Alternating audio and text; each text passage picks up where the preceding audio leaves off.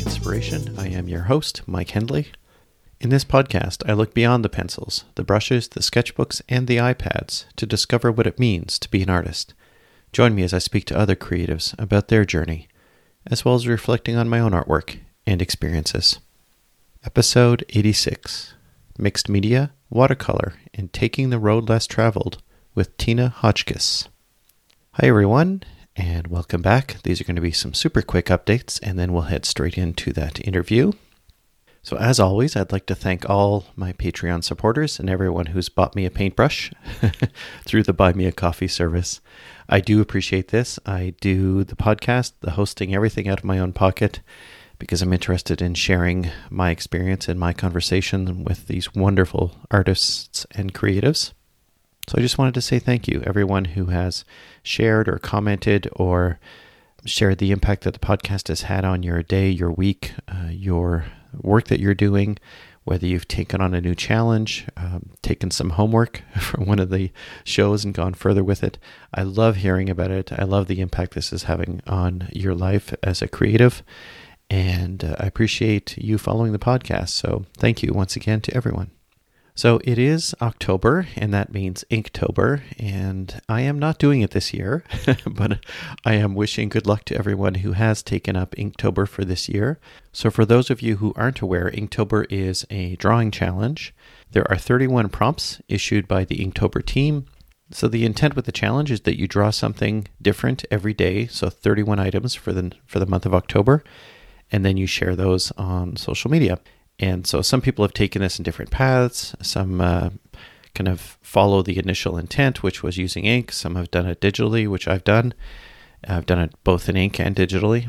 And others have taken it on a slightly different path. It doesn't really matter. The whole point is that you're creating something new every day. And I applaud those who've taken it on or taken, um, I guess, variants of it. I know that some people are doing bird Birdtober and you can uh, find links to that in uh, social media. And others, I saw one for Inverttober, which is kind of an Inktober for invertebrates. I think that's kind of cool and kind of fun. I thought about doing Birdtober, but I decided not to. And the reason being is I've got an accordion Etchr sketchbook that has 40 different drawing surfaces in it. And I thought I need 40 challenges. so I think that I am going to do 40 birds in 40 nights. And I haven't decided when I'm going to start this yet, but probably in the next couple of weeks. I think I'm going to do 40 birds, 40 nights. That'll be the hashtag. Uh, something to put into my accordion sketchbook. I'm not sure how I'm going to do them yet. And my focus, once again, is 40 birds around me. So these are uh, 40 birds that make Ottawa home at some point during the year. So I pulled together a list of 40 birds that frequent the area. And I think I'm going to focus on that. And they're going to be fairly small. And once again, I'm not sure how I'm going to do them, whether it's going to be just ink or watercolor or even acrylic, uh, because that Etchr sketchbook could support it. I'm not sure what I'm going to do yet, but I think it's going to be not too complicated because I want to make sure I can get through one each day. So keep an eye out for that as I kind of take on my own challenge in moving through as we head into uh, the latter part of the year. So, so regardless of the challenge that you've taken up, I'm wishing you all the best in doing that. If you're listening to this and you're thinking, oh, I didn't really sign up or start Inktober, you know what? Check out the list on their website, pull two or three items, and just give it a shot. It, you know, you could do one, you could do 10. It doesn't matter, but this idea of kind of taking a word and then creating something based on your own thoughts around that is kind of cool. So I encourage all of you to kind of challenge yourself a little bit and force yourself out of your comfort zone and uh, live in that space a little bit and then come back to the comfort and see how you feel and see how you've changed as a, as a creative. So I started in the last podcast something I'm just calling Mike's kit or Mike's gear, and I've been throwing more items into that. There is a link on the um, in my profile through Twitter and through Instagram to this kit. I've been throwing more items into that kit. I'm going to be adding more and more over time. I'm going to try and focus on specific items uh, and once again, you know, where possible, I'm pointing to Amazon. You don't have to buy it there. If you do, it's an affiliate link. So that means there's a percentage of a tiny percentage that comes back to me in some way, shape, or form. uh, but it does provide you a link to the Amazon posting. And if you can find it at your local art store, uh, wherever you may be, then that, that's cool. Uh, but it's a better way for me to kind of share it with people, and those who want to just act on it and buy it through something like Amazon can do it through these links. So um, I'm going to keep adding to it. I may build additional kind of kits depending on whether it's plein air and some of those elements as well, which maybe shouldn't live in the same space as the brushes and the paper. So I'm still thinking it through, but you'll find a link in my profile and the show notes for that. And so, one of the things that's harder to include in that kit are the discount codes. So, there are two active discount codes that you can use right now. One is for Etchr. Etchr has been supporting the podcast for a few weeks now, and they provided this code Mike H. That's M I K E H for 10% off your next order. So if you order directly from Etchr, you can use that code for 10% off. In addition, with my guest last week, we also have an art toolkit discount of 10%, and you can use the code MHDraws10, which will give you 10% off until December 31st of this year.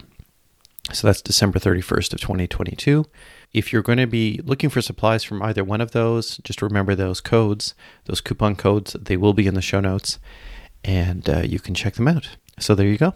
So one of the things I, I stumbled across uh, this week was a video from Evan Puschak, who is the Nerdwriter on YouTube, and he has a new book. I think it's called Escape into Meaning. So the reason I mention Evan is because he released a video, YouTube video recently, about why Monet painted the same haystacks 25 times. And he doesn't focus necessarily on art, he writes about everything. He's an incredible guy. But I would recommend watching this video because he talks through, from his perspective, why Monet painted these 25 haystacks. And I think it's an interesting exploration into what we try and do as creatives and trying to hone our skills and trying to appreciate the differences in how we observe and when we observe. And by that I mean if you're looking at something like a haystack, understanding that that the way the light hits that and the seasons treat that element uh, varies tremendously over the year, especially in regions where you have more distinction between the various seasons.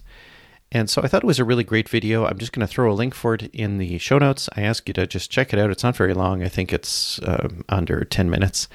And it's just something I found really interesting to watch. So um, I encourage you to check that out. I'm sure there's more details about Monet and his haystacks, but I thought this was a really good kind of pull into that. And uh, I'm sure there's a rabbit hole that can be found that could bring you even deeper. But I just thought I would share that with you.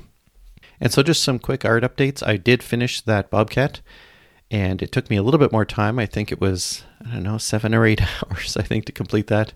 But it was great. I, I love drawing with pencil. I loved doing the bobcat and the subtleties of uh, the hair and trying to get those textures right. That short hair on its on its nose compared to the longer hair, and some of the matted stuff that happens, uh, you know, and, and, the hair that's inside a cat's ear. So that was kind of a, a fun exercise, and then kind of the subtlety of that snow that it's hiding behind. So I'll provide another link to that in the show notes. You can take a closer look. And it is mushroom time. There are mushrooms everywhere. So I did a recent entry into my perpetual journal of some mushrooms.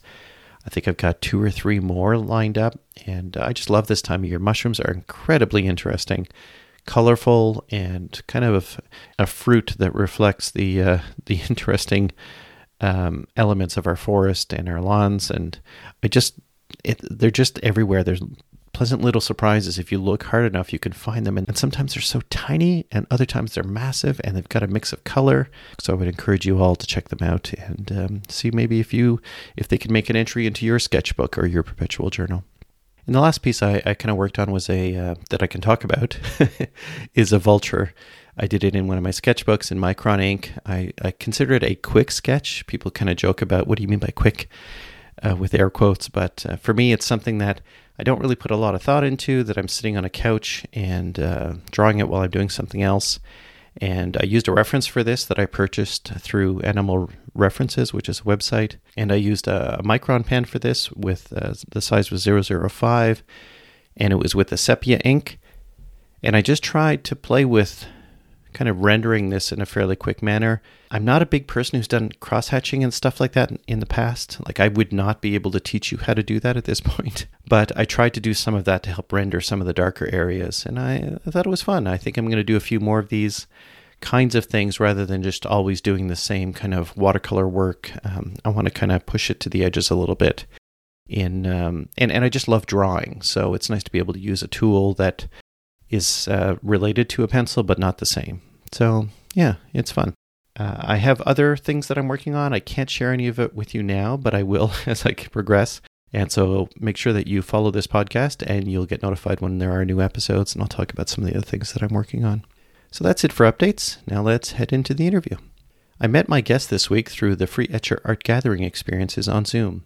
I was immediately drawn to her in depth knowledge of color theory, as well as having a strong and empathetic voice of a teacher. When quite young, she discovered creativity as a tool to help her manage her dyslexia, which in turn empowered her with a new way to look at the world. She followed a path into industrial design, but would eventually make it back to her first dream of being an art teacher. She works tirelessly as an artist and a teacher, developing new content and trying different approaches to art. She is never afraid to try something new and is always eager to share. To talk about her creative journey, I welcome to the Drawing Inspiration podcast Tina Hotchkiss. Hi, Tina. How are you? I'm doing very well. Thank you. Mike, thank you for having me. Well, thank you so much for coming on. It was uh, it was such a pleasure stumbling across you in in one of the Etchr gathering rooms, and I think we've been in two or three together. And Etchr's been great in kind of creating this Zoom platform where we can just go in and hang out and work on our own stuff and share if we want, or leave our camera off. And I I saw you with your tremendous little studio and all the work that you were doing. And then there was one session where you were talking about color theory, and it's like, then I went into your page and I saw your work, and I'm thinking, I have to have Tina on the podcast. Like there's so much to uncover here, both as an artist as well as a teacher. And so I just I I'm so thankful that you uh, said yes to this and agreed to come on to the podcast. Oh, definitely. I'm always always glad to share. I I I'd love to share what what I have found and and like to learn from from everybody. So so yes, art should be shared. Now I always like to kind of understand people's background and where they come from and whether art was with them from the beginning or did they come to it in their 40s or or whatever, right? So you know, when you were young and and growing up beyond, you know, the typical kind of crayons and things like that, were you a creative child? Was that something that that was uh, that figured prominently in your life as a kid? Yes, creativity actually saved me. As a child, I struggled in school. I have dyslexia and really struggled. So I had to really think outside the box how I could learn. And um, I was a very, very much of a visual uh, learner, of course, since um, with dyslexia, that's that's what you need to do. And um, I knew that there was I was different. I, I didn't I wasn't diagnosed until I was in the fifth grade. So I really uh, and my teachers were baffled also because I uh, math I was good in math I was good in science and and but I just uh, the reading and spelling and all that was just horrible. Um, so I think that art was a place where I was on even ground with the other students. And the harder I worked, um, the better I got. But that was not true in other aspects. So I think that that's why. And when you're dyslexic, you have to, um, you really do have to think outside the box on how to learn. And I think breaking down how you have to break down an art piece, you know, I had to break, I was doing that from very early age um, learning other things. So uh, creativity was something that saved me. That's wonderful to hear. And I, like, I don't know, do you think that's still applicable today? Like, if somebody has a, a child that's that's dealing with dyslexia, that creativity could could be what they need at that point in time? Oh, definitely. Yes, uh, I think so. I think that I look at things a little different because of the way my brain is wired. I don't think it should be called a, a disability because maybe I don't learn like uh, somebody else does, but um, I do have an advantage in other areas just because of the way my brain is just different. I think I can I can break down things. It's just kind of hard to explain. Yeah, I think it's uh, like even when I was growing up, I don't remember anyone talking about dyslexia. I'm sure I went to, to, school with kids that had it.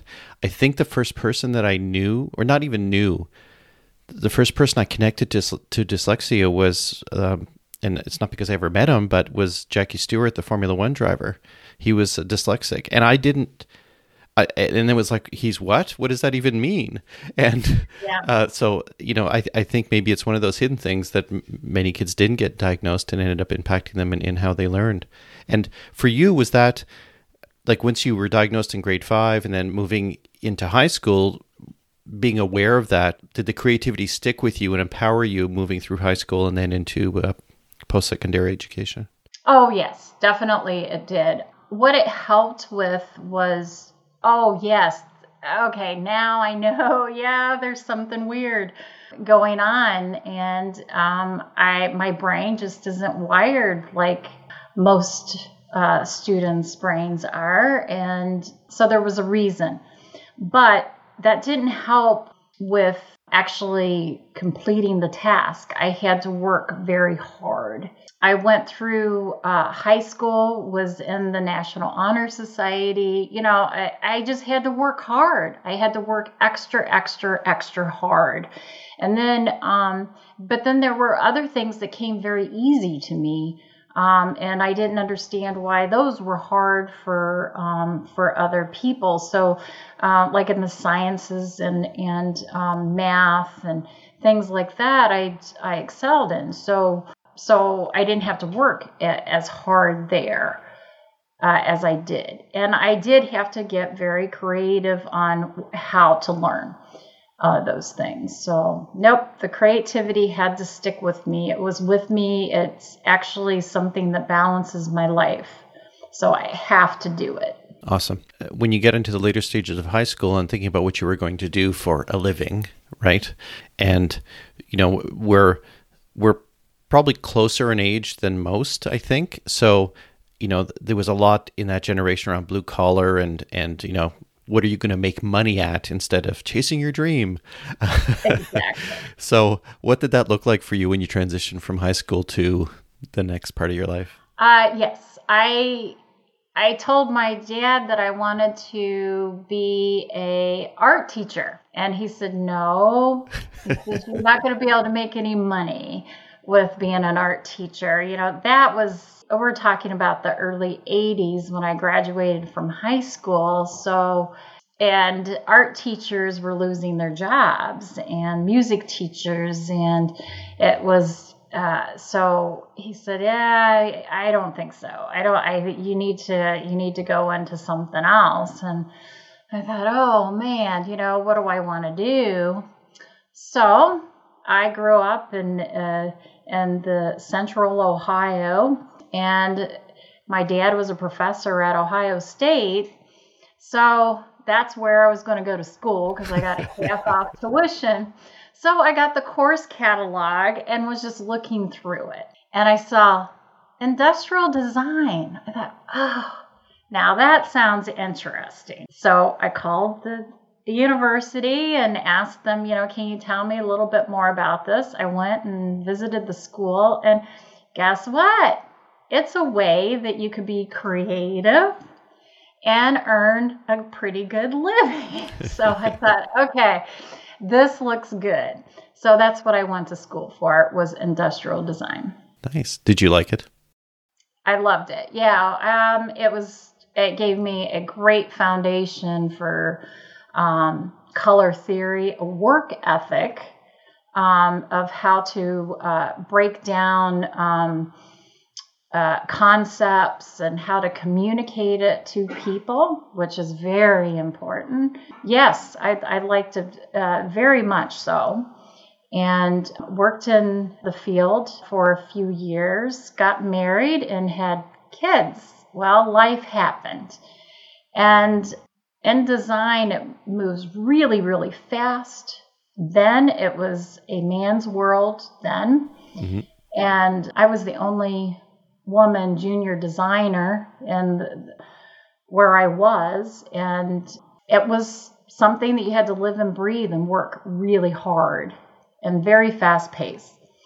So I couldn't have kids and do that. So I was fortunate enough to not not have to work and I raised my kids. And my husband worked and he worked in the design field. nice. So um so yes. So I was out of work. Didn't work for many years, but guess what? I stayed creative though with my kids. Did all kinds of stuff, all kinds of stuff. And then when my kids were in preschool, the preschool saw that I was doing all this art with the kids, and they asked me to be a preschool teacher. and so I did that, and that was my first experience of teaching art was to preschool. That's fantastic. And you know, we should probably clarify that if you're going to stay home and raise your kids, that's not not working.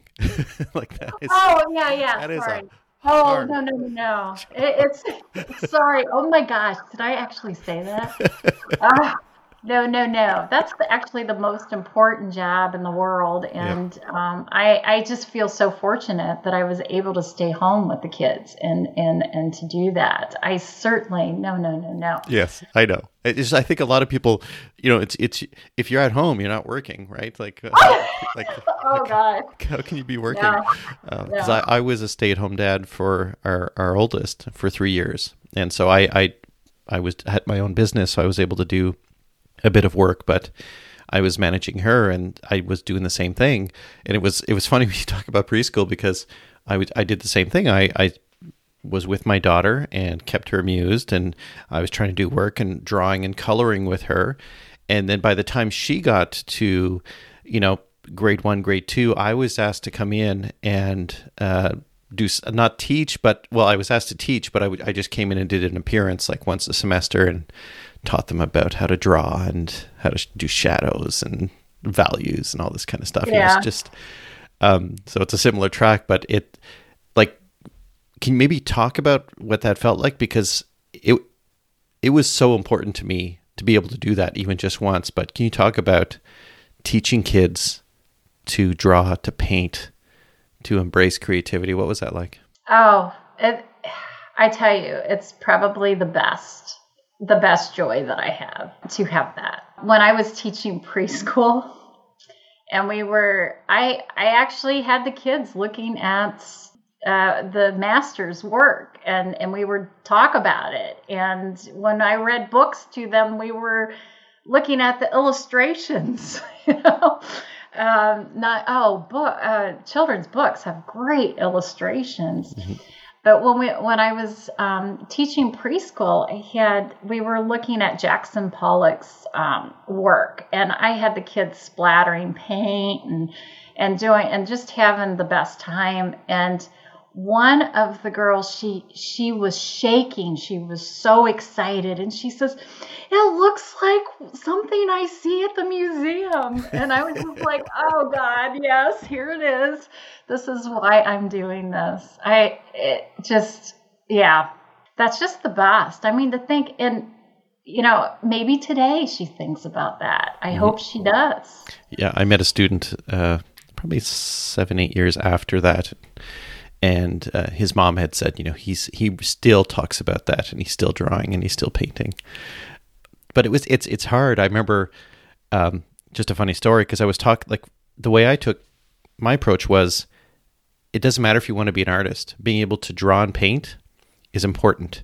Whether you are you are a police officer and you're investigating some type of scene, or uh, you're a researcher and you want to be able to share your thoughts with another researcher. But I what I did is I pulled up the um, the gold disc that was on the Voyager spacecraft that that shows kind of our relationship to the sun. It shows it's a picture of a man and a woman, but they're you know, they're most they have no clothes. So so and it's a Catholic school, so I had to go in and kind of just modify the images a little bit so I didn't get in trouble. But I wanted to show kind of the importance of drawing and painting.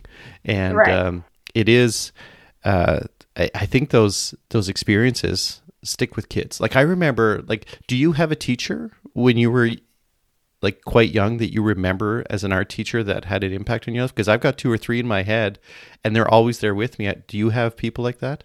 I really don't have an art teacher. Um, in in elementary and high school, I didn't. There wasn't. We didn't have the greatest art teachers. But what I do remember, what I do absolutely remember, is them kind of giving us free reign, and I loved that because I was that type of person that would come in. And then in in high school all my free time I was in the art room painting all my free time. So I just loved all the art supplies and and and all that that was happening.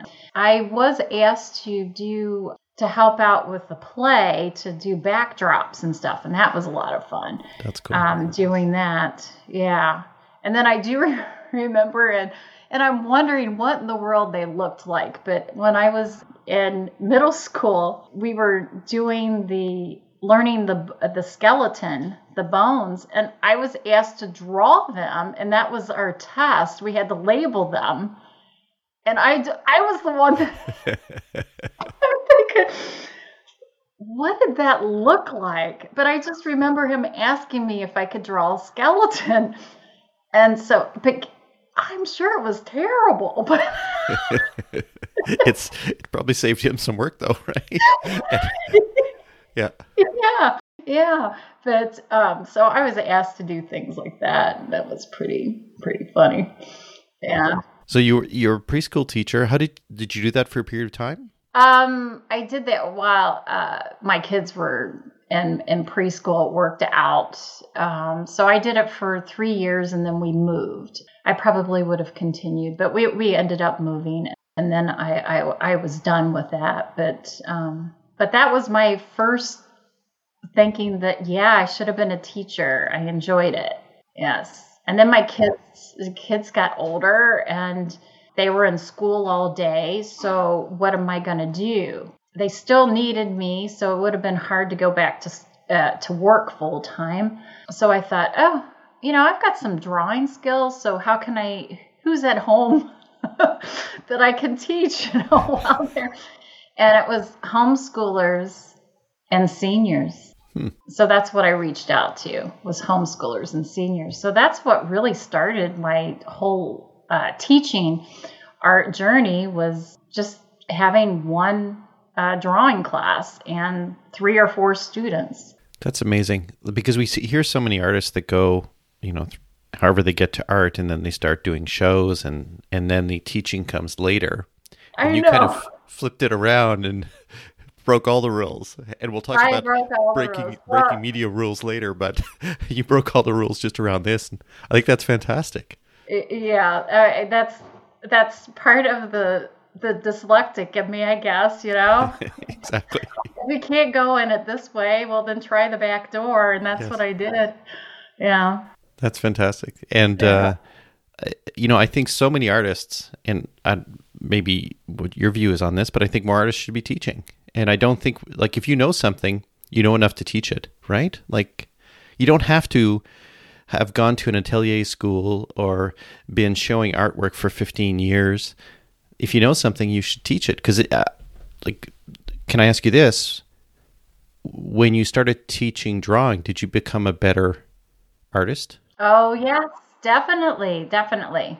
Uh, my students teach me as much as I teach them. It makes me think about what I'm actually doing. It doesn't, uh, I'm not just thinking about how, uh, what that mark looks like. I'm thinking about how much I, I work in watercolor. So I, I'm thinking of how much water. I'm thinking of, and I'm I'm thinking about that even more because I'm thinking I'm got to teach this. So I've got to really pay attention to what I'm doing. And then if you verbalize it, so you're doing it physically, and then you have to say verbally, how am I holding the brush? How much pressure am I putting? How much pigment do I have on my brush? How how wet is my paper? All of that has got to be going on in my head at the same time as you're creating. And it's hard. Mm-hmm. it, it's hard to do that. So it definitely. And then also looking at other people's work and to express what you think they need to do too is a whole nother way of, of learning also is respecting other people's art. Right. Yeah.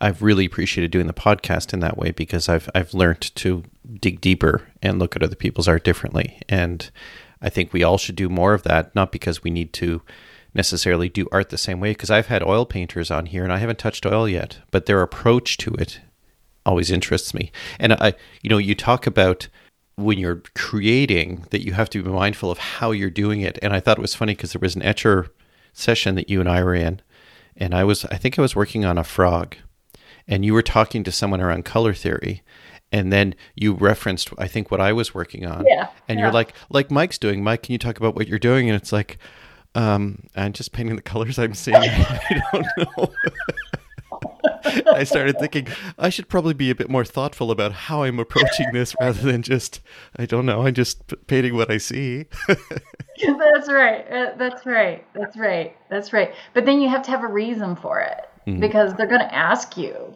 yeah I mean, as an instructor, you can't say, well, I just felt like doing that. Yeah. It just doesn't work. But usually, if you felt like doing it, if you look deeper in there, you can figure out why. Oh, that's working. Or maybe I felt like doing that, and then you look at it and say, ooh, but I shouldn't have done that. but there's a reason. There's a reason why. So, you know, it, I think that teaching makes you verbalize something that is so visual.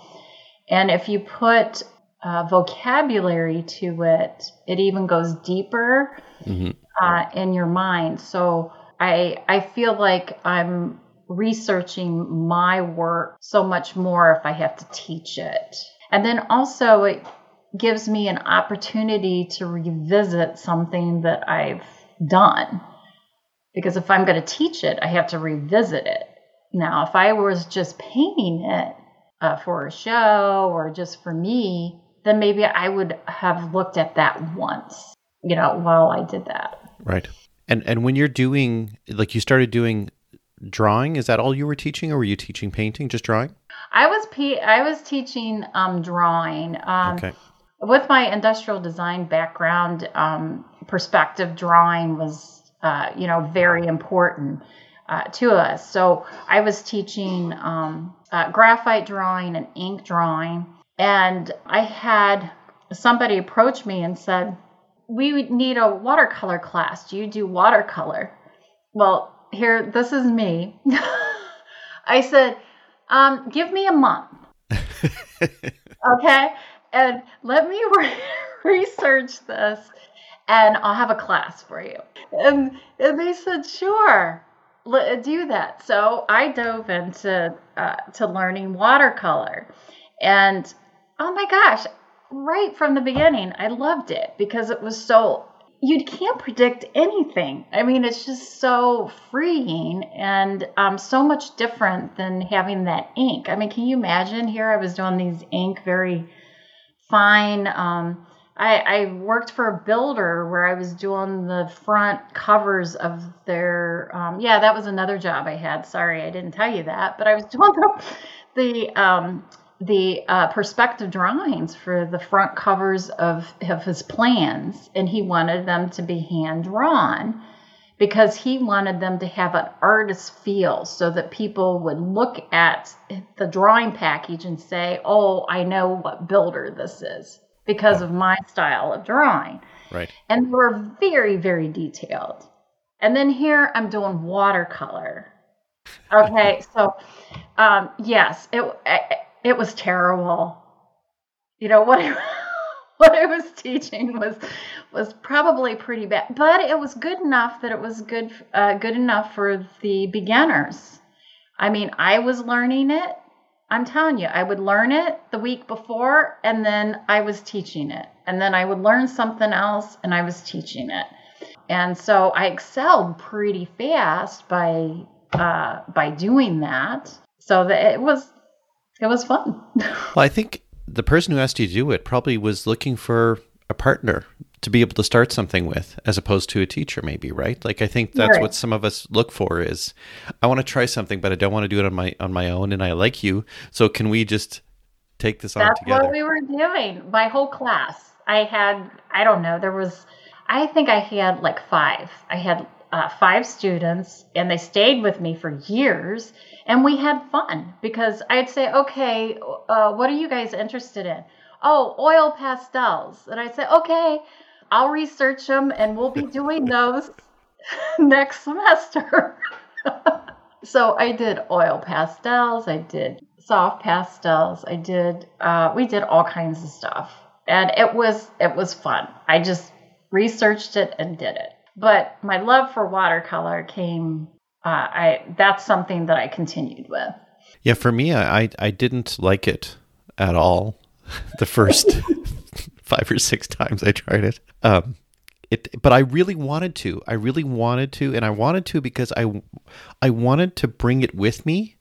Like I did a lot of graphite work, so I wanted something I could pack in a kit, and it, it, that whole idea of sitting out in nature and being able to put color on paper and and capture what I see in front of me is is what I've always wanted to do, and I knew that I had to do it with watercolor. And so that's the reason I kept going back. And then finally, I was able to let go. Like I think similar to you, I, in graphite, I was really focused on the details, and with watercolor, it's I've got to just got to let it do its do its thing. And you know, then I stumbled across hot, hot press versus cold press, and I really enjoy mm-hmm. hot press because I can get more detail. And then I discovered.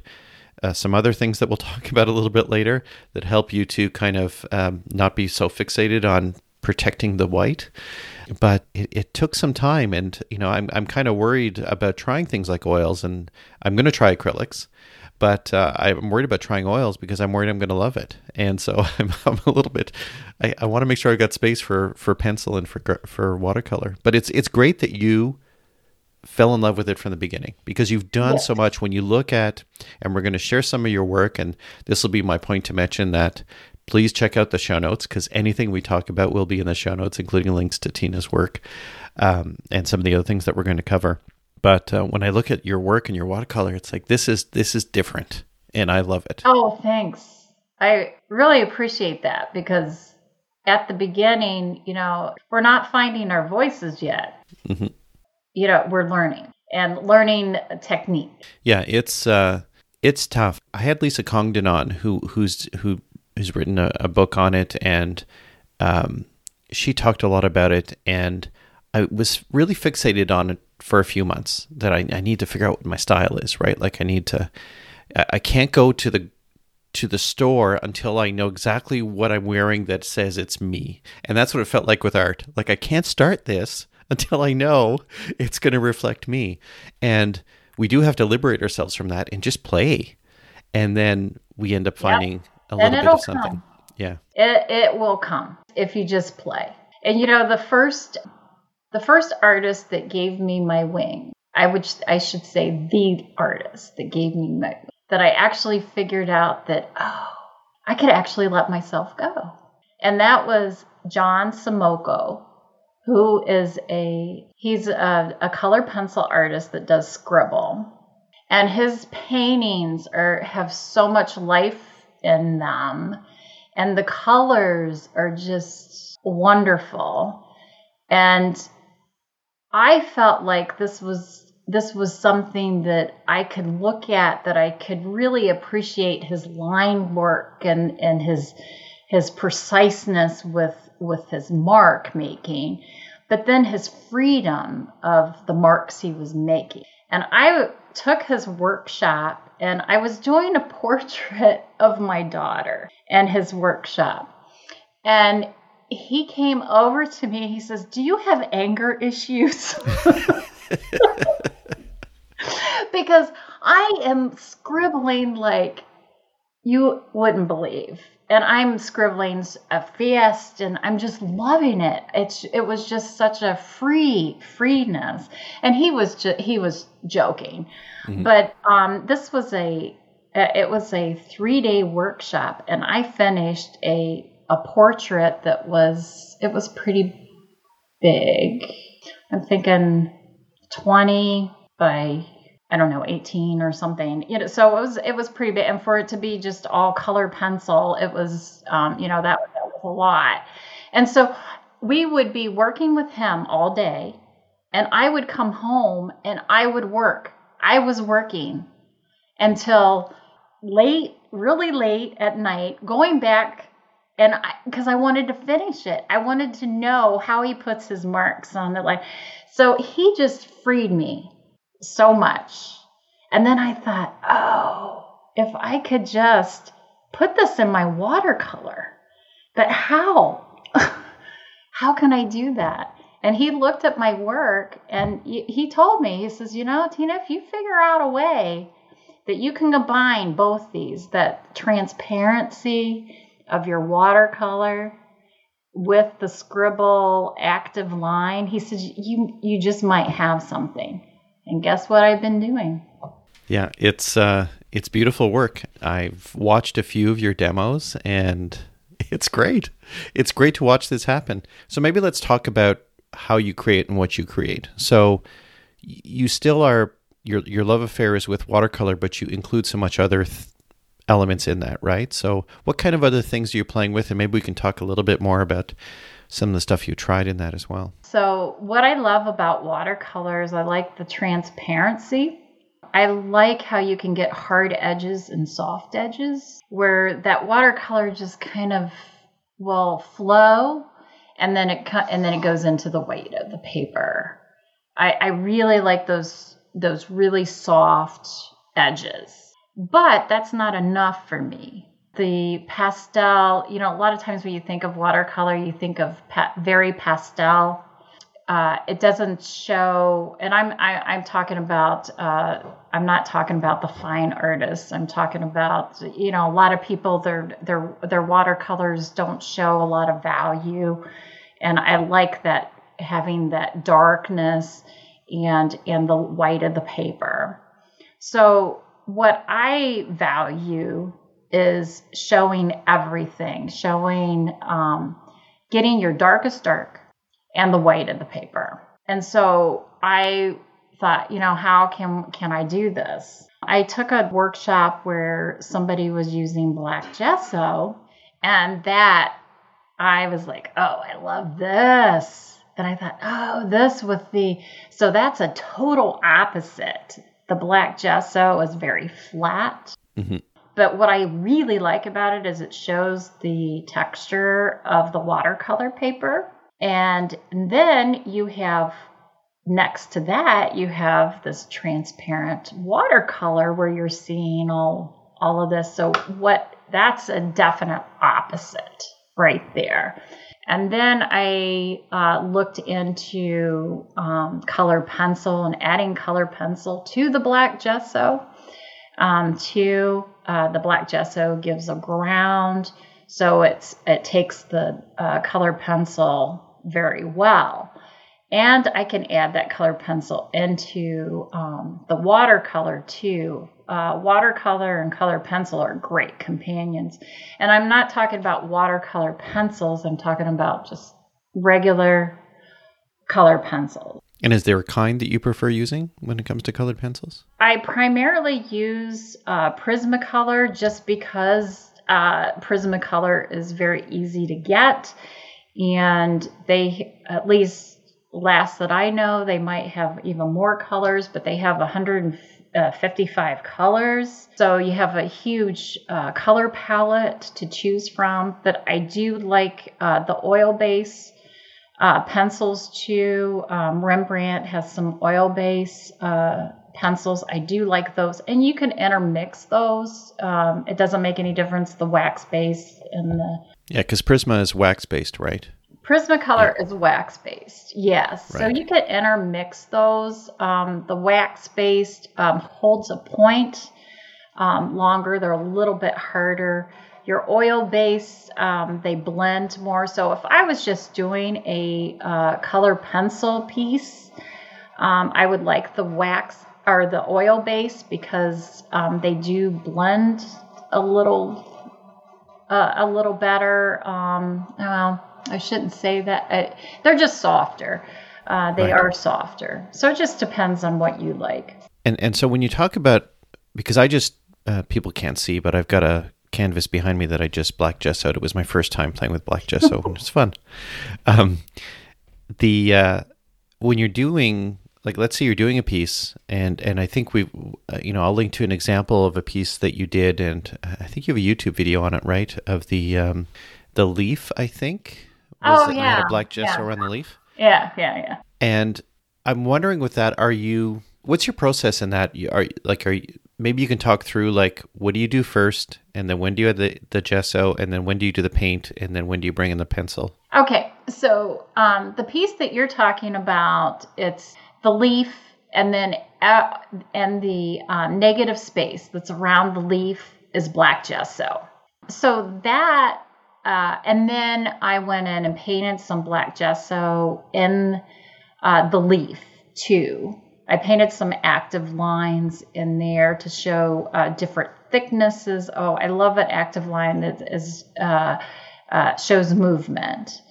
And um, as I was doing that, it was really funny because I'm thinking, oh, you know, I'm painting these veins in the, this leaf with the black gesso, and I'm painting them to kind of look like a tree and how wonderful that is right so you mm-hmm. so you're painting a tree on top of a leaf you know that's that's kind of cool yeah. right but um, you know that's nature again that's giving us those those active lines and showing us that different thicknesses of lines is so important in a piece uh, but with that one i did the black gesso first and then I watercolored um, the leaf and just played with colors and and had it uh, really wet and charged in some color and just just let it bleed and and do its thing. So you know that's just celebrating watercolor right there. And did you put any colored pencil in there as well? Yes, I did. Again, I like to put the color pencil in as an active line, um, nothing stagnant. You know, you want you want this active line. So different thicknesses um, going through. I believe I even added some of the color pencil in on the um, the watercolor itself too, and I also splattered uh, it with um, white gesso, right? I'm pretty sure I did. Yes, I think so. Yeah, I did. I'm, i just turned around to, to look at them. Uh, but yes, I love to splatter. Um, uh, color, I, am actually getting into um, doing a lot of that. We could probably talk about that later on uh, what I'm exploring right now. But um, but yeah, uh, lots of fun. Lots of fun. Yeah, and I'm looking like even the horse that you have on your Instagram feed is just that's incredible. Like it's to have something render so realistic but still be loose to some degree, right? Is is really a that's a talent. Uh, oh, thanks, thanks. I think you're you're looking at it was just the head, right? Yes, that's right. Yeah, it was a commission. Yeah, it was the commission. Um, it was so funny because when she commissioned me to do that, she says, "Now, um, I want it to be, I want it to be more realistic. and and I said, fine, you know, that is fine. But if you really look at it, you can see, you know, I took liberties on uh, on some colors and and but you but you know you can still see the muscles of the horse and the yeah and, and all that and yeah, the subtleties, like seeing that dark value below the eye, where the the, the skull comes in a little bit, and and it's uh, like it's it's just so well done for something that is, you know, when you start looking at it, it's like, oh, I I can see how it's loose, but you're able to just pull it all together. You even got a bit of a shadow on the wood. It looks like from the yeah. from its head hanging over the edge, and uh, I was just like, that's brilliant. And the white that we're seeing, just from a technical perspective, is that gesso? Is that gouache or is that paper? That's the, the white specks. That's paper. Okay. Yeah, so I I actually um, uh, splattered it with uh, masking fluid. Oh, okay, okay. Yeah, because it looks splattered. So I was trying to figure out what you did there. yeah, so I splattered it with. I put some very fine um, masking fluid on to make sure that I kept some white. here I'm not looking at it, but I, I, I'm, I'm sure it was like in the eye, the I would call the lower shelf of the eye, you know, where you you see, for, you know, where the eyelash area is. Right. Um, places like that. That's really hard. That when you get the paper so wet, as I do, um, it's hard to keep those those white. So I don't want to have to worry about it. So I go ahead and put some uh, masking fluid. But when you're putting that masking fluid on, you have hard lines and if you just splatter a little bit of masking fluid on there to kind of even it out a little bit, they don't look so hard anymore. Like, do you use ma- like masking fluid a lot? I've never tried it. I have some here. I've never tried it. Uh, do you use it on a lot of your work? Yes, I do. I use it all different ways, though. I use it with a, a fine liner applicator, which kind of looks like a, a syringe, uh, where you can be pretty. Uh, you can get a fine uh, a fine line, but it's not really precision.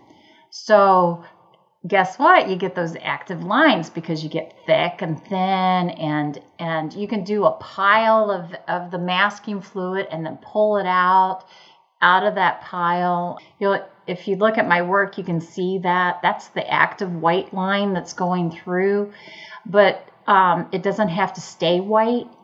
It's just a line that you can paint in to afterwards. Interesting. I, I'm gonna have to try it. I'm a Yeah. little.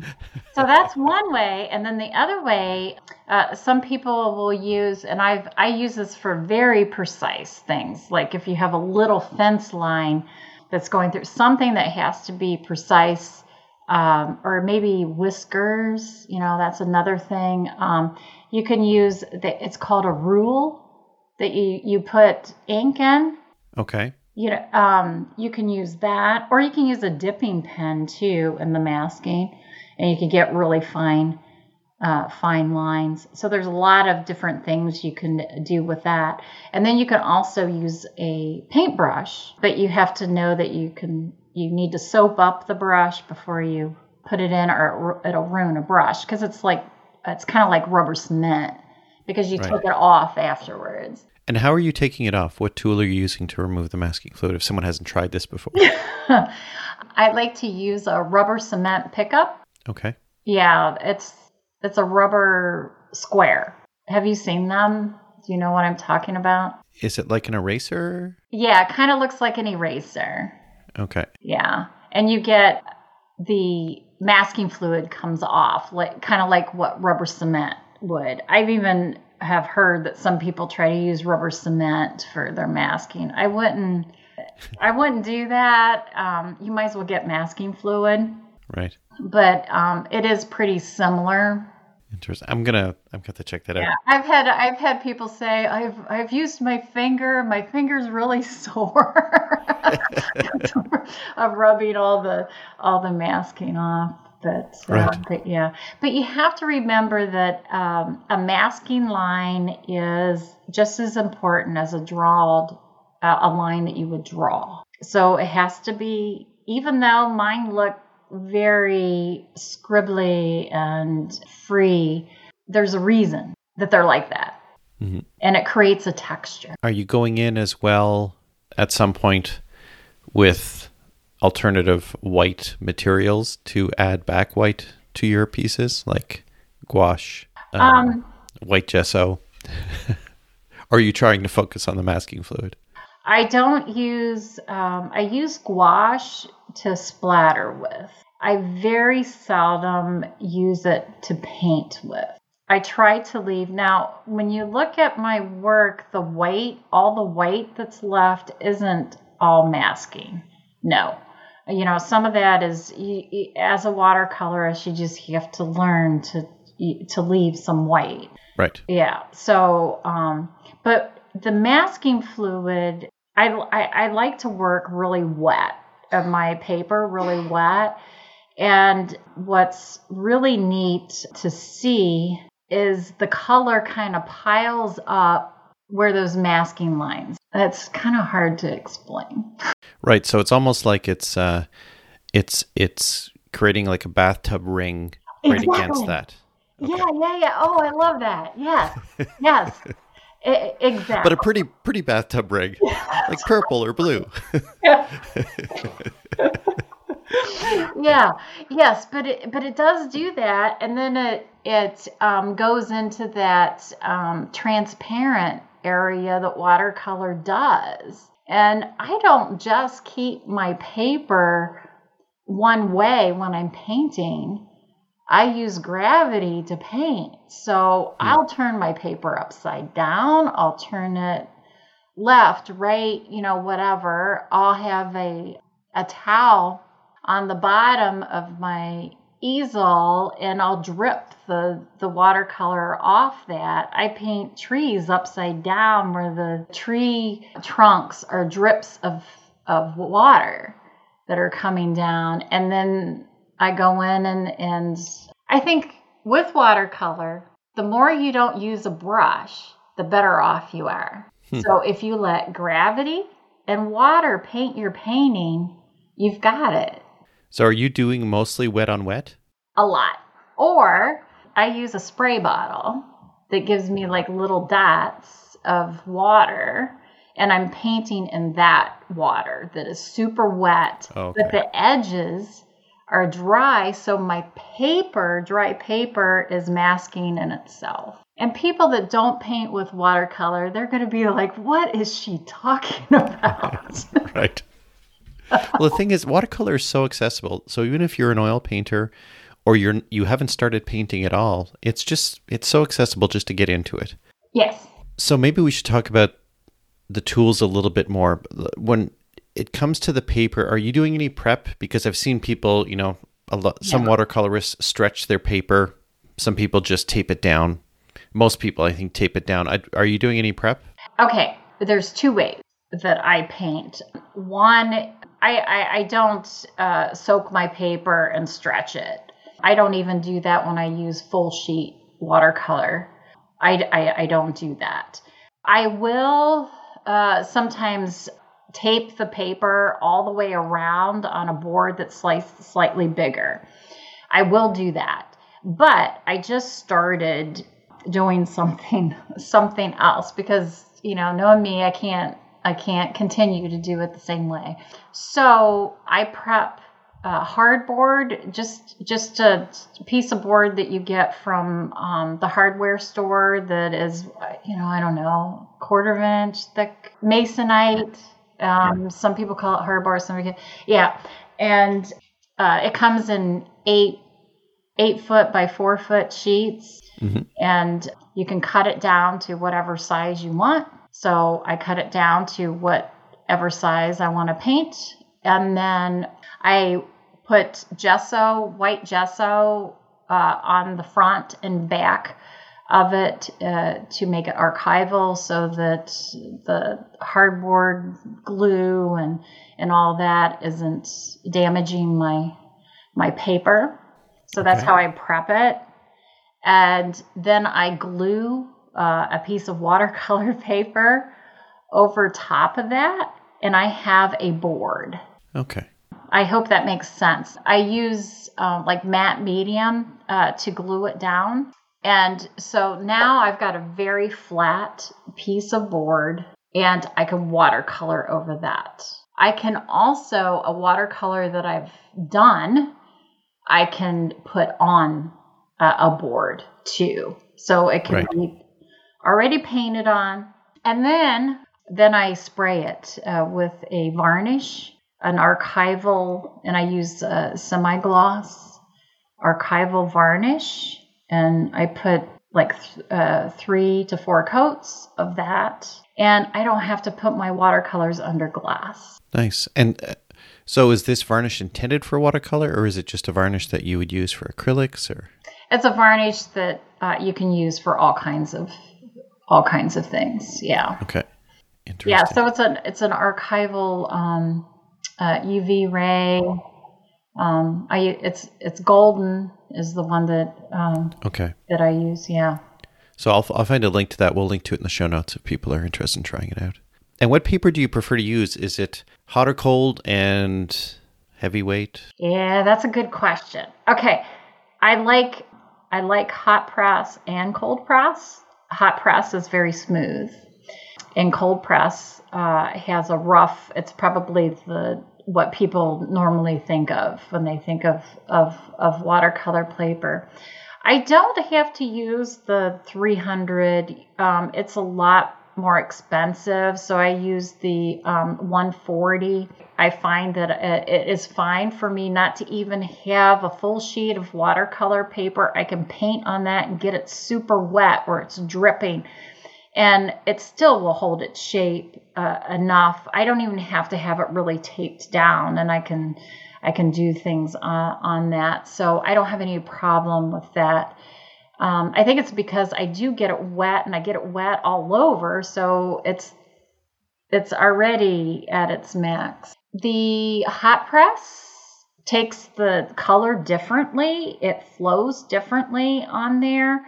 So uh, your edges are going to be a little different. I think you're going to have to play with with both of them. I just I don't have a problem with using either because I always just go with what I'm getting and then react to what's happening. And I think if you approach watercolor that way, you'll um, you'll love watercolor. And I I heard a a um, counselor that uh, was talking about how watercolorists um, view life. We view life the same way where we kind of take what what happens right. And then try to try to make something just beautiful out of whatever happens. So so yeah so if you need a little bit of that in your life um, maybe watercolors for you. Well i think it's uh yeah i mean i like playing with both as well. I, I do find that um, cold press is kind of like it's almost like carpet. Like it, it, it tends to keep things contained a little bit differently. And hot press is almost like if you were taking a board and trying to balance a marble in the center. Sometimes the paint will do that, and you've got to just be really careful about. And, and that's where gravity can really nail you. I think is with the hot press because it just depending on how the treatment is of that final surface is the the watercolor could just wander over here or not go over here and or create a really sharp line like i, I think sharp lines because you can get detail in hot press much better because the lines can be so sharp because it's not kind of getting into the little right because i think what's happening is the um, the bead of water stays on top. It doesn't absorb yes. as much. So so you, it, you it's just it, it's just a different a different child right? So you have your watercolor you have your hot press children and you have your cold press children yes. and yeah, and and and one of them could be um, uh, with cold with the uh, hot press. It's smoother. So if you are adding other things um, to your watercolor, um, like color pencil is just beautiful on hot press paper. Matter of fact, a lot of the uh, color pencilists use the hot press paper for their ground and they're not watercoloring at all. And I use for my graphite work, and yeah, I do do just graphite too. My uh, graphite work, I use the the hot press for. It's just beautiful paper. Mm-hmm. Yeah. So if you're doing a mixed media now, before black gesso, I used to use ink instead of black gesso, and oh, the hot press takes ink just it's wonderful. I think it's maybe important to if someone's listening to this and hasn't done watercolor, you can't you, can't necessarily start at the bottom. Like you can't go by I shouldn't say you can't. Don't judge your work based on the first materials you've bought because some people may buy a small little watercolor kit at Michael's and the paint is really it, it's it's not there's not enough pigment. It could be chalky. It could be that the paper they bought is is like you know mixed media paper, but it's only like 90 pounds or I mean or or it's even like 30 or 40 pounds, right? And and it ends up warping and whatever. So what would you recommend as a matter of the person starting? What would be a good paint and a good paper to look out for? And uh, for someone starting, should they go hot or cold, or is that Okay, I think uh, if you're first starting, um, you need to get the professional paints and and paper. Uh, you're not doing yourself any anything because it's it, it a, a professional is going to have a hard time uh, making anything out of that. So why why should you? So I teach all ages. My five year olds that I teach, they use they use good paints because why would I want to give them Kool Aid to paint with when and oh my gosh, kids need those pigments. They have to have those. So so so yes, you need to have your professional high grade uh, watercolor paints. Do you want to throw um, out a few names? Yes. Uh, if you want affordable, that would be from uh, American Journey, from Cheap Joe's. That's actually pretty nice paint. Okay. Um, the, their watercolor paint. Uh, so if you're looking for, and student wise, I would get, because they come in really large tubes, I would get, I could get those. And, um, and those colors they're they're they're pretty good. And i know of some professional painters that that's what they they do use american journey. I like my favorites just because of the colors and the transparency and they have a lot of the quinacridone uh, type colors. Uh, my favorite is daniel smith. Um, i do like winsor newton but you have to make sure that you're getting the um, Winsor Newton has different grade levels. Make sure you're getting their professional uh, paint. Um, I think it's the Cotman. Yeah, the Cotman brand is is more of an upper student grade brand. Let's see what other M Graham. I like uh, M Graham's really nice. That's the one that uh, is made from honey. I would right. not recommend that for uh, plein air painting when it's hot out, though, because it's very sticky and it's kind of messy. I've had my M Graham out. I don't close my palette. It's out to the air and it's still sticky. So it doesn't completely dry like the other ones uh, do. But uh, that is actually something that's kind of nice about them because they're more ready to to paint. They get ready a little little faster. But um, um, I would suggest you just uh, try try them out, and you'll you'll you'll come up with your your favorites. There's a lot of really nice brands out there. Yeah, but you shouldn't be at the bottom. You should be looking at. Oh no, you need to you need your professional grade. Professional grade, yes. And what about paper? Paper, definitely 100% um, cotton. You don't, um, and um, I like Arches, Fabriano, mm-hmm. uh, Winsor Newton. Actually, their paper is really nice too. Hmm. But I think most of the professional uh, watercolorists use um, Arches and Fabriano, Artistico. Yeah, I think uh, and and if people go with a sketchbook, they don't necessarily even have to go to committing to a 11 by 14 or a larger piece, right? They can just go to a sketchbook that has. Yes. Now the uh, sketchbooks are sometimes they're hard to find with really good paper. So you can also make your own sketchbook. Yes. Um, and it could be done very easily as of uh, taking buying your watercolor paper and cutting it down to the size that you want and then you take it to like staples or someplace and have it bound.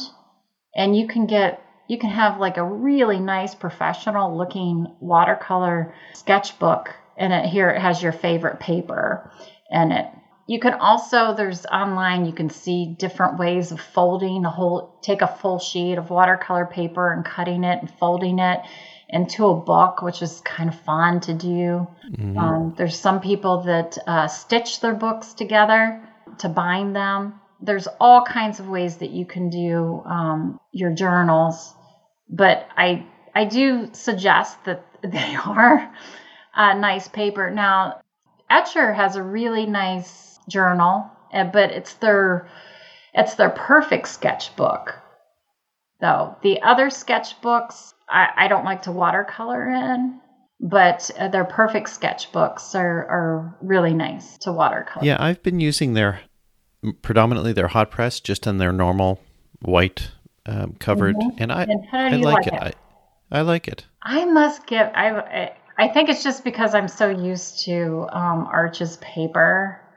Yeah, they sent me the the first the first class I did for them. They they they that's what they sent me, and I tried and tried, and I just could not get my water my colors to flow like I like. And and then they sent me the the perfect sketchbook, and that yeah, that's very nice.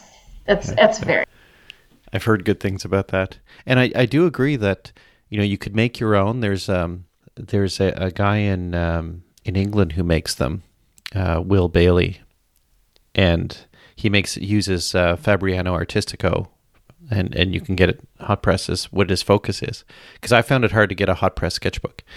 Um, and then there's a woman that lives near me who makes wonderful sketchbooks as well, where she leaves the, the part where all the, the the stitching is. She leaves that exposed, yes. And and that's kind of fun to see as well. I mean, that's I'll, I'll link to both of these, but it's it's kind of fun to see that. Too. Yeah, there's um there's a way I actually uh, taught that to my um, youth students how to make one and to stitch one and you can have like where you you make it like three chapters big and then you can add another chapter and you can add another chapter as you go which is kind of nice so there are ways to do that but what you're talking about actually going out and buying a handmade one that's awesome because you're it's already a piece of artwork Yeah, it's fun. I know I had uh, Lara Call Gastinger on here, and she has a friend who who makes her books on Etsy. Um, they're not cheap, um, but you know, I'll I'll link to all of these. Like, it's just it's f- like Will Bailey has YouTube videos where he shows you how he makes the books, and then he shows you a year later to say, "This is how I'm doing it differently now." And I look at it, and I'm thinking, you know, when I retire from my day job, I may consider building books because I think it looks kind of fun. You, you don't get you have to worry about dust. Like it's not a workshop or wood shop, and it, it everything looks nice and clean. And then I can do something with what you make. Yeah, if you're doing it every day, don't forget how to do it. if you're making, because if you're just making a sketchbook for yourself, you, you have to look up how to do it again because it's like, now wait, how did that stitch go? And how do I fold the paper? Yeah, you don't want to make you know ten or twenty and think, well, I've got a lifetime of sketchbooks. I won't ever do that again, right? That's right. That's right. and, and the first bunch aren't going to be great, so you might as well sell those anyway, so you get to the good ones later on, right? But there is an awesome way where you can just take a full sheet of, of watercolor paper and you fold it, and it has it's a very cool little book mm-hmm. that you flip around, and then it has even a hidden page in it to yeah. So it, it's kind of cool. So so you don't have to go into all this nonsense of, of stitching and and all that. You can just fold some paper. And I wanted to ask you too, we can't ignore the brushes because I saw you with a big mop brush doing a bunch of flicking with it. and so I, I want to understand like, are you using like two or three brushes? Like, what is your, like, do you have a pointed round and then a big mop brush? Like, what are you going with? I would say probably about 85% are done with Escoda uh, Perla brush. It comes to a really nice point. It's a beautiful brush. And I'm I'm using a number 12 and that's that's mostly for for paintings that are maybe 15 by 17 or something like that. But once you start getting bigger, you need a bigger brush. So I have the um, Escoda 18 round that holds a, a ton of water. It's the Joseph Zbukvic. How do you pronounce his name? I don't know. I'll, I'll link to it. Yeah. so you won't have to. Jos- Joseph S. jo- Joseph, it's Z. Zoop. Oh, is it Z? Okay. Yeah. Zufik? I don't know, but he's the god of watercolor. At least Okay. I think he is. He is just uh, the best. And of course, you know, I, I I saw that this brush had his name on it, and I thought I gotta have it. that'll make me that'll make me paint like he does. Yes. But, so I do have um, his uh, signature brush, and that might have been the one that you saw that I was flicking a lot of paint. It holds a lot of water, but it comes to a really nice point. I do like, and that brush is it's kind of expensive, but if you're looking for um, I uh, ones that are a little bit more affordable. Uh, I do like the Neptune, the Princeton Neptune. Their quills are really nice, and I, mm-hmm. I do use those a lot. Okay. Uh, too, and they hold a lot of water. So so you need brushes that at times where you want a lot of water and then you need some brushes that you can have a little bit more control. So the the perlas are really good for the control. Um, you can get it wet enough it picks en- enough pigment enough up it goes to a nice point. And then the other brush that i really like are your it depends on the manufacturer what they call them but they're called riggers sometimes. Sometimes yes. they're called liners or scripts. And they're uh, a very thin, long shaft brush. And those are my detail brushes. Uh, I uh, when I use those, you want to think of them kind of like an ink pen, and you have kind of freedom to to do some really nice line work but I also like to use those brushes on its side and it and to do some dry brushing to get right. some texture and um, maybe you don't want to get rid of all the white of the paper but you want to uh, get some texture lines in there so i would say my rigger my perla number 12 perla and uh, my Neb- nebtune um, um, quill and uh, see, I think I have an eight. Eight is the smaller one, and the other one's a twelve. And then I have the big, uh, the big one for my big paintings. Okay. What people will discover, I think, as they get into this, and I didn't notice until I kind of stumbled upon it, but you know, finding something like a rigger, like you say, is a really it, it it doesn't apply a lot of pressure to the page. So if you're coming in later and you've already got paint down. The problem with those with those nylon brushes, depending on the shape of the brush and how tightly it's packed, it could be like a hard brush, like it, it, it doesn't bend easily.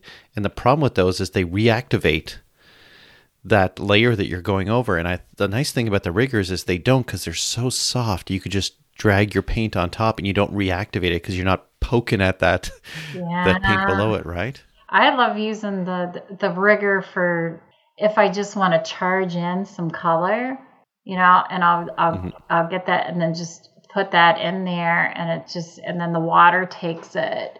I think for a watercolorist that's really hard to understand is that when you're painting, your brush should be barely hitting the paper. What you want hitting the paper is the water and the pigment hitting the paper your brush isn't what's painting the painting, it's the water and the gravity is is what's painting it. Yeah, especially if you're doing a lot of wet and wet, like that's the way that it's going. Right. And yeah. even if you're going in and doing and just like what you said, that soft brush, you know, you want it to barely be hitting those the pores of the paper because once those pores of the paper are smashed, then you're not getting um, that transparent. You know, you, you hear, "Oh, I'm I've overworked my paper." Right. Well, there, that's that's why you overworked it because you smashed. Yep. Yeah, so you have to have a really light touch when you're painting, and and I don't know if you're if you're going to get into this, but that kind of just brings us right to what is the foundation of painting. Yeah, I think it's I, I think it's worth exploring that because you know, I th- I think it's understanding, you know, when we're creating, and maybe as you say, it's a good transition to talk about, you know, when you're critiquing yourself or critiquing other people's work, you know, what are what should we be? How should we be looking at this differently? Right? It's it's always you could always look back and say it doesn't look like a horse or it doesn't look like a, a tree. But, you know, maybe throwing something that's a bit more structured, maybe a bit of a framework against that. And we talked just before we started recording, and I loved what you had talked about here. So maybe you can explore kind of some of these tools, some of these elements that we can use in evaluating our own work right through the process, right? Right. So, what I think is extremely important is if you're looking at a piece of work that you really like, instead of just saying, you know, I really like that, and then moving on, what you want to do is examine it and say, why? Why do I like this? What's going on? What's go what what is this artist doing? They're doing something right. Something that's making me notice this. And all the all the masters they, they they talk about the elements of art and the principles of design and i'm sure that everybody's heard this. Oh yeah yeah. You have to have the elements of art and the principles of design. But do anybody you know do you know what they what they are and what it actually means? And have you looked at a piece of artwork and gone through them and I know in, in design school, we, we touched on what they were, and then that was it. Well, then what, what does it mean? What do these actually mean? So the, the elements of art are color, form, light, shape, space, texture, and value. So these are all things you have to think about how you're going to use all of these in your piece of work. Because to have a, a good piece of art, you're going to use all these. You're going to be thinking about all. And I had somebody explain this to me that the elements of art is like having a recipe of making some type of fine food. The elements of art are the ingredients. And then how you put those together are the principles of design. And principles of design are pattern, contrast, emphasis, balance, scale, harmony, rhythm and movement, unity, and variety. You'll see that these will be labeled a little different. Some of them will add a word, some of them will um, eliminate a word, but they're pretty much pretty much saying the same thing. Uh, so these are this is like vocabulary that we're putting into our pieces that you can look at and say, oh, you know, the colors just aren't working. So I think I need to learn more about color. So maybe I should take a class on color theory. Right. Yeah, I think that's when we talked about this, I wasn't aware of all of these. I had heard elements of it before, but not grouped that way. And I was thinking, wow, this is this is going to be helpful because I like having a framework, yeah. right? You like to be able to evaluate something against at least some references to to force you to look at your work differently because observation is so important in creating art, and observation should be just as important in how we critique it. And so by giving people this, it's it's incredible. And what I'll do is I will link to this in the show notes. So if you didn't write down what Tina was saying, check the show notes, and I will link to this because um, it's it's all over the place um, on the internet. But I'll find some good locations to highlight these, and I think it's worth uh, worth investigating if you haven't. Yeah, and you can look up each one of these and and get a tutorial on what each one of these mean. And I that is worth looking into uh, is just looking at at these and kind of putting a vocabulary to your work. Yeah, I think it's worth uh, exploring. We're not going to go through all of them here because it would that would that would be part two of the podcast. yeah. I actually taught a class on that. We went through every single one of them, and it took us two years. But you didn't prep just for a month before you did that, right? no, no, I didn't. No, yeah, yeah, yeah. I'll teach that. Just give me a month. No, right. no, that's that's years and years of experience. Believe me. Right. yeah. But I think it's there is tremendous value in that, and I think it does. We do we do have to critique our pieces.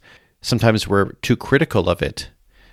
Because uh, I know you've talked about this. I think it, I think you talked about one interview about the ugly phase, right? And oh yeah, I, I think we we do have to, and so many people talk about you know you just gotta you gotta follow the process, right? It, it's okay to be critical. I was thinking, and I know you've done plein air work. I don't know if you were if if I mentioned this. I don't think I mentioned this in an Etchr thing, but I was thinking it'd be kind of fun because I, I don't like sometimes plein air is plein air is fun. Mm-hmm. You do it um, it's it's great to be able to go out and do that kind of thing. But uh, I always worry that people come up at the wrong time, right? It's like, oh. just, can you can you come back in an hour? Because I'm not there yet. I almost think it would be good to have like like like a, a clock with a dial on it that has like like like maybe three or four phases right? There's like the sketching phase and then there's the values or the layout and then there's the ugly phase which is like 75% of the thing. You just put your arrow on that so when they walk up it's like oh they're in the ugly phase right now. I know what's next. I'll come back. They don't even have to talk to you. You could just kind of show a sign to say it's not yeah, time yet. yeah. Don't look I, in the oven. I, it hasn't I, I had, I had people come up behind me and say what are you looking at and you know, it's it's all just like it's just the underpainting of you know who knows what. And I'm yeah. like, don't you see it? Oh, see, here's the trees that are right there, and here's the water coming through here. The light's going to be coming through here, and this is actually that tree that's that's right there. And they're like, uh, uh, uh-uh. Yeah. they think that yeah. it should be just a, a, coloring book page, you know, where you have all the lines in and then you're coloring it in. Yeah, th- that moose you're painting isn't there anymore. it's that's a tree. Thank you. I think the um, plein air is, is is challenging. What is your like? Just speaking about plein air and some of the work that you've done. What's your favorite subject? Oh, um, nature's my favorite subject. So um, I like to do um, trees. Uh, I think trees are the most beautiful thing in the world. I even think they're more beautiful than flowers, which I think a lot of people would disagree. But I don't know. I think trees symbolize a lot. But just the way that they come out of the ground and they're so they they shouldn't be as hardy as they are, you know, and that massiveness and what trees do. They uh, how the light, you know, going through the tree, the leaves and and all of that. I would say, no, my favorite thing to paint is light. Why do we see what we see? Is because of light. And um, no matter what I'm painting, if it's a portrait or trees, rocks, whatever it is, the horse, it's the way the light is hitting that horse, the definition of the muscles or, or what, whatever. So, what do I like to paint? I like to paint light. Yeah, even the latest, um, I say latest, it may change by the time the podcast goes live, but one of your last pieces is like a um, a shoreline, a cliff. Oh, yeah, yeah. And even that, you could see the striking hits of of of light and shadow. Um, oh, I'm so glad and, you can see it. And and the edges of the water just lapping up against the the uh, the bottom of the cliffs there. It's just wonderful. Oh, nice. Uh, that's been uh, for the past couple years. That's what I've been working on, is trying to get have the light be the star of the show, and and try to get that. It's uh, values. It's it's all about values. I think values are probably you know which is uh, uh, from light to dark in your painting is is so important. That's what leads the person through your painting are the lights and darks. And what I really like about that piece too is the, the contrast of the the sharp edge and the soft edge because you've got those really sharp edges on the cliffs and then you've got that the the misty mountains in the background that are just so soft and I, I love that contrast because it makes both of them stand out right? Nice. Yeah yeah, yeah. I like uh, I like contrast. I like contrast I, all the way around. My values my my edges my color is edgy too mm-hmm. using those uh, warms and cools. Yeah. And you talked about your experimenting or trying different things. What are, what are you playing with now? Okay, so I just I, I did a plein air event, and as I was out there painting, and I was um, doing a lot of splattering, And I was just, since I was splattering, I got to the point where I understood how to control it a bit.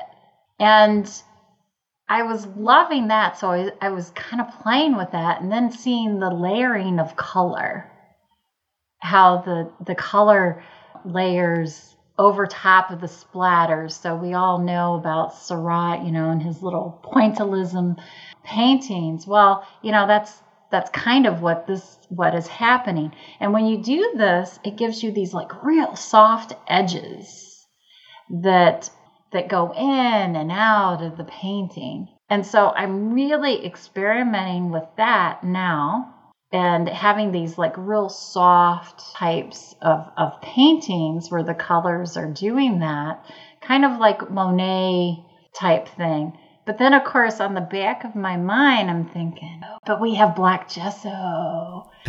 we have, and we have um, masking that I can do some scribble type stuff with. So this is this is another thing that I might be able to add in with all these other things. But then I have to be careful because the elements or the principles of design you know, I'll tell you, but Tina, you got to have balance and harmony in your paintings. So, you know, this is when you get into the where you're experimenting and your stuff starts looking really bad. And people come by and they say, you know, it might be a finished piece. And you're saying, "Yeah, I know, I know, but but I'm experimenting with something." And they might say, "Oh, Tina, what happened to your pretty watercolors you were doing? yeah. Yeah. What happened to those those those pretty pears that you were painting and and they look so realistic mm-hmm. and um, you know that's when sometimes you just got to tune that out and and go through the journey that you need to go through and and maybe you're not going to have the majority of the people as your fans, but the people are going to, people that are kind of into what you're seeing, they're going to really enjoy what you have because it's new, it's different, it's not the same. Right. And it's you. And it's me. It's mm. me. It's me. Yeah. You got to be you and you've got to explore it a little bit. You may come back to the realistic pears, but you'll be a different person when you do. yeah, but it's not going to be the realistic background maybe. I mean, if if people follow me on on on Etchr, uh, they they see what I you know I have to put splatters in the background, or I have to put a, a, a grid of some sort, or or some some active line or I, have got to do something to it. It can't just stand as it as a picture of pears. It just can't. Right. Yeah. Let your voice out. Do it. you heard that from Tina. Do that's it. That's right. Just do it. Just do oh, it. shoot. That's um, Nike, isn't it? Yeah. That's okay. we'll use it. we'll use it. that's right. So are you still you're you're doing in person classes mm-hmm. still. Uh, mm-hmm. You're doing people can join you through Zoom, like you're doing some, through Zoom stuff as well. Mm-hmm. Uh, yes, I have uh, some classes. I have a combination where I'm zooming and um, having uh, people here in my studio. I have um, I have a studio out of my home. I have eight seats uh, for people here. So I'm teaching three watercolor classes a week, a drawing class, and two uh, kids classes and a working studio. So that's my week that I'm doing. Mm-hmm. Yeah, um, I see that. And we'll, I'll link to your website in the show notes where, where you showcase kind of all the classes and workshops right. you're doing. Yeah, I have a, I have somebody from Canada that takes classes from me, and I'm I'm in Michigan. I have somebody from Ohio, somebody I had somebody from uh, West Virginia, and yeah, and so they're taking my Zoom with my Zoom, and then yeah, then I have people That's here. Cool. Now, before we get into homework, I wanted to ask you one more thing just about uh, the teaching component, and you kind of answered it a little bit earlier, but maybe I'll ask it anyways. So th- this is kind of a two-part question. How do you feel you are as a student, and what do you look for in a teacher? Oh my gosh, that's that's a really good question. Oh, those are really good. Okay, how am I as a student? Oh, can you imagine me as a student? Okay, how am I as a student?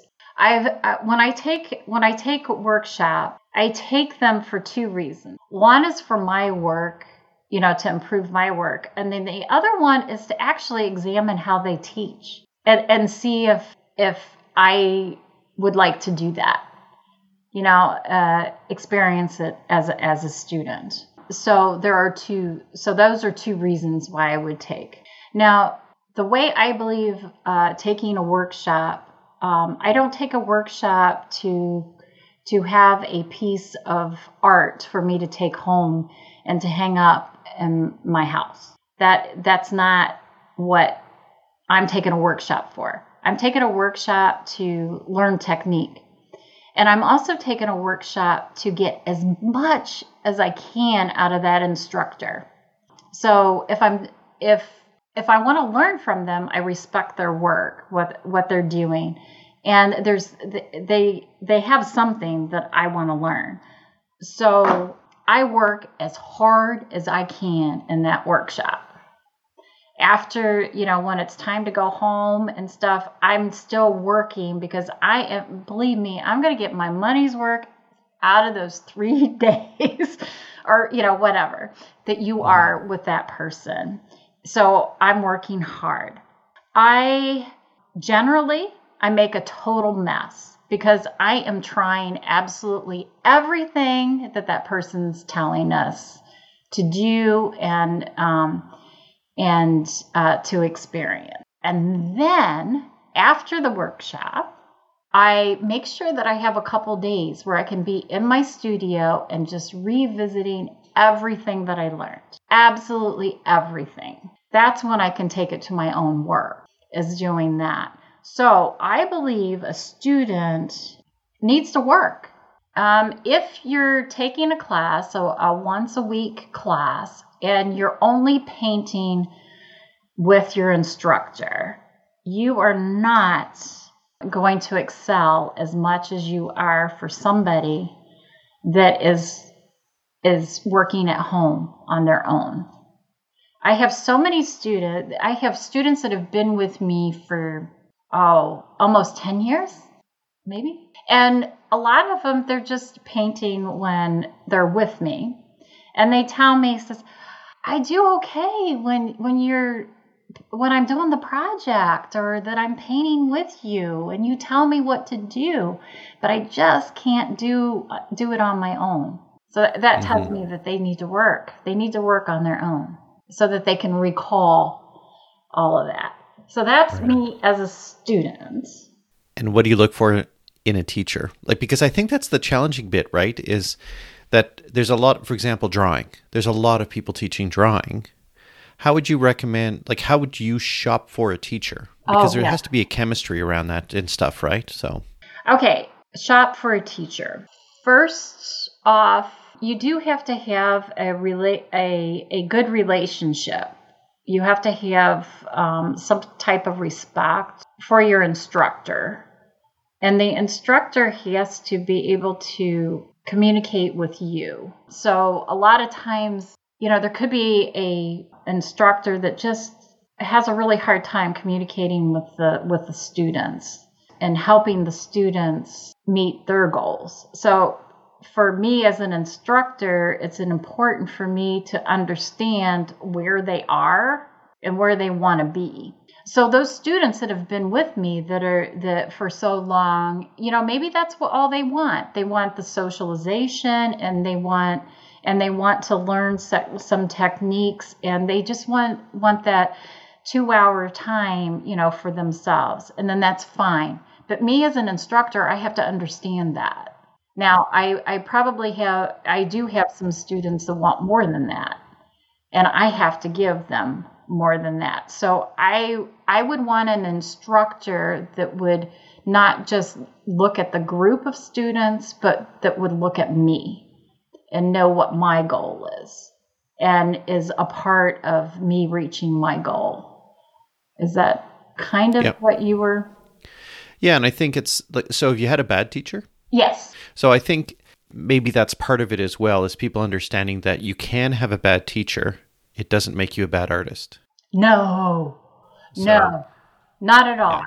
If you don't understand, I think that it's my job to make sure that you understand what I'm doing. But you also have, as a student, you have to express that you don't understand too. And then that's, and then my job as an instructor has to come up with a way to communicate it different to you so that you understand it. And I think that um, you know with with the the learning problems that I had, I think that that that is very dear to me because there are students out there that that don't learn a certain way. And so I will I, I try to approach it so I, I even tell them I said now if if you are a a student that has to write notes you know just just have to write notes. Write notes. Do it. Mm-hmm. write notes. If you need to stop you you need to not not paint at all and you just need to watch. Matter of fact i tell them sometimes i tell them don't paint don't paint just watch just watch and and uh, and do. But we all have different learning styles and i think a, a good instructor is able to reach all of those. You know what what the student needs. That's good. I like that yeah, I had I- an I- instructor that gave us a packet. it said all the instructions are there and the paper's there. Get started. And I'm like, um, are you going to tell us how to start? Are you going to demo? You, all the instructions are in there. And then, of course, you know that's when they get the newspaper out.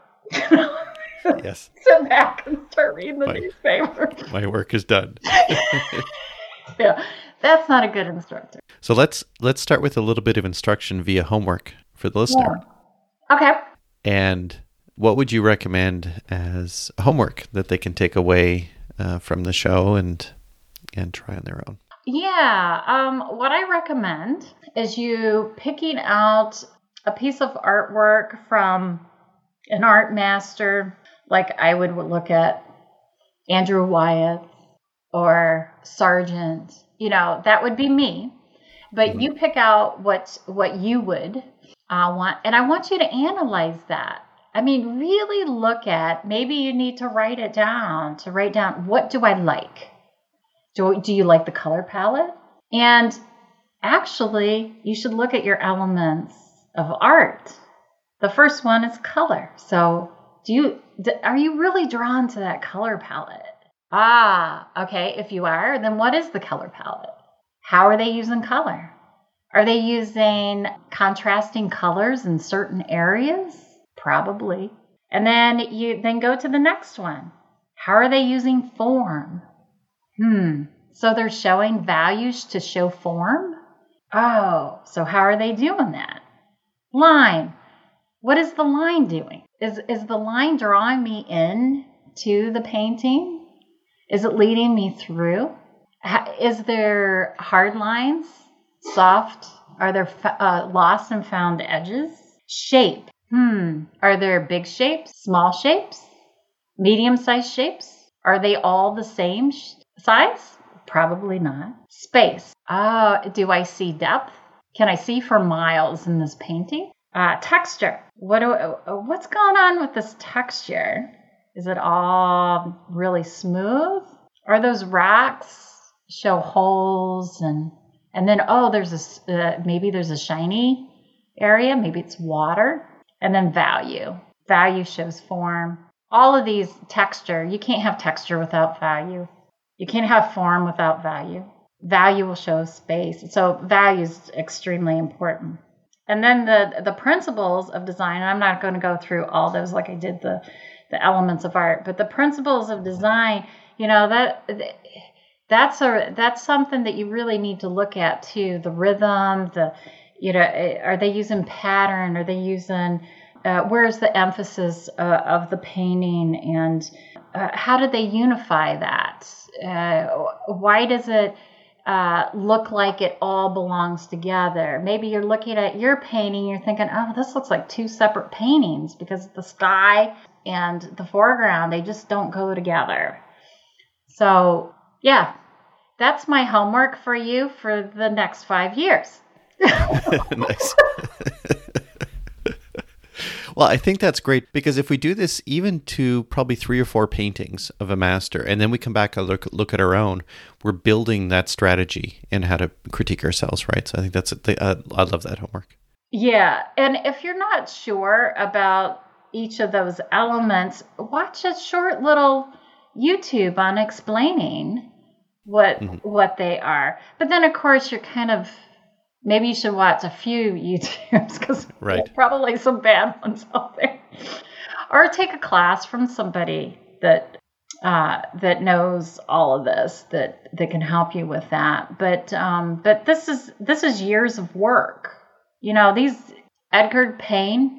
Um, he has an awesome book um, about composition and and shape and and all that. Yeah, there's all kinds of really good books out there too. Yeah, and you do a there's a YouTube video where you provide feedback on people's work, right? Which oh yeah, yeah, I did that too. Yeah, I did that. Yeah, did that with Etchr. Yeah. Yeah, so we'll link to that as well. That's awesome. Well, this is uh, this has been fantastic. Before we say our goodbyes, I just want you to share with people where they can find you online. Oh, uh, yes. You can email me, Tina Hotchkiss at yahoo.com. Um, you can also find me on Facebook, Tina Hotchkiss. You can also find me uh, on Instagram, Tina's Art Forms on Instagram. I also have a web page, tinasartforms.com, and that has a bunch of my work on it it needs to be updated. I probably have way too much work on there, actually. There's just like, yeah. My most re- recent work is is on Instagram because it's just so easy um, to post on there. So that that has my mo- but don't don't be afraid to um, email me with uh, questions and you know and I'll get back with you as as soon as I can. A lot of times Facebook I, don't know. I don't know what happens, but sometimes they don't get to me if there's a, a question. Um, Instagram message, Messenger that that should and Facebook Messenger could should, but I just don't trust them. Um, right. But email is good. That's awesome. Yeah, and if you have any questions about classes or anything, just just let me know this has just been a wonderful conversation. It's been great getting to know you and talking about your work and and hearing about these edgy pieces and uh, experiments. and I, I, love that you've taken the the path less traveled uh, in getting to art and getting to where you are. Uh, in, in doing the teaching first and doing all that work as a parent and then uh, you know and, and having that creativity kind of maintain you through life so right. i think this has been wonderful. I think you're going to inspire others, and uh, not just to try it, but to experiment. And I just really appreciate your time, Tina. Oh, I, I appreciate you too, and thank you so much. And art is is to be shared, so don't forget that. So we're all very humble and just need to need to embrace it. Well, take care of yourself. Have a good remainder of 23 or 22, I should say, and hope you do well in 23. Getting ahead of myself. okay, thanks so much. Talk to you soon. Oh, thank you. Okay, bye. Bye. Show notes, including links to everything Tina and I spoke about, can be found at drawinginspiration.fm slash 86. If you enjoyed the show, please follow, share, and review wherever you listen to podcasts. This will help surface the podcast for others to enjoy. Thank you so much for joining us this week. Be kind to yourself and each other, and keep drawing. Theme music for this podcast is Acid Jazz, provided by Kevin MacLeod.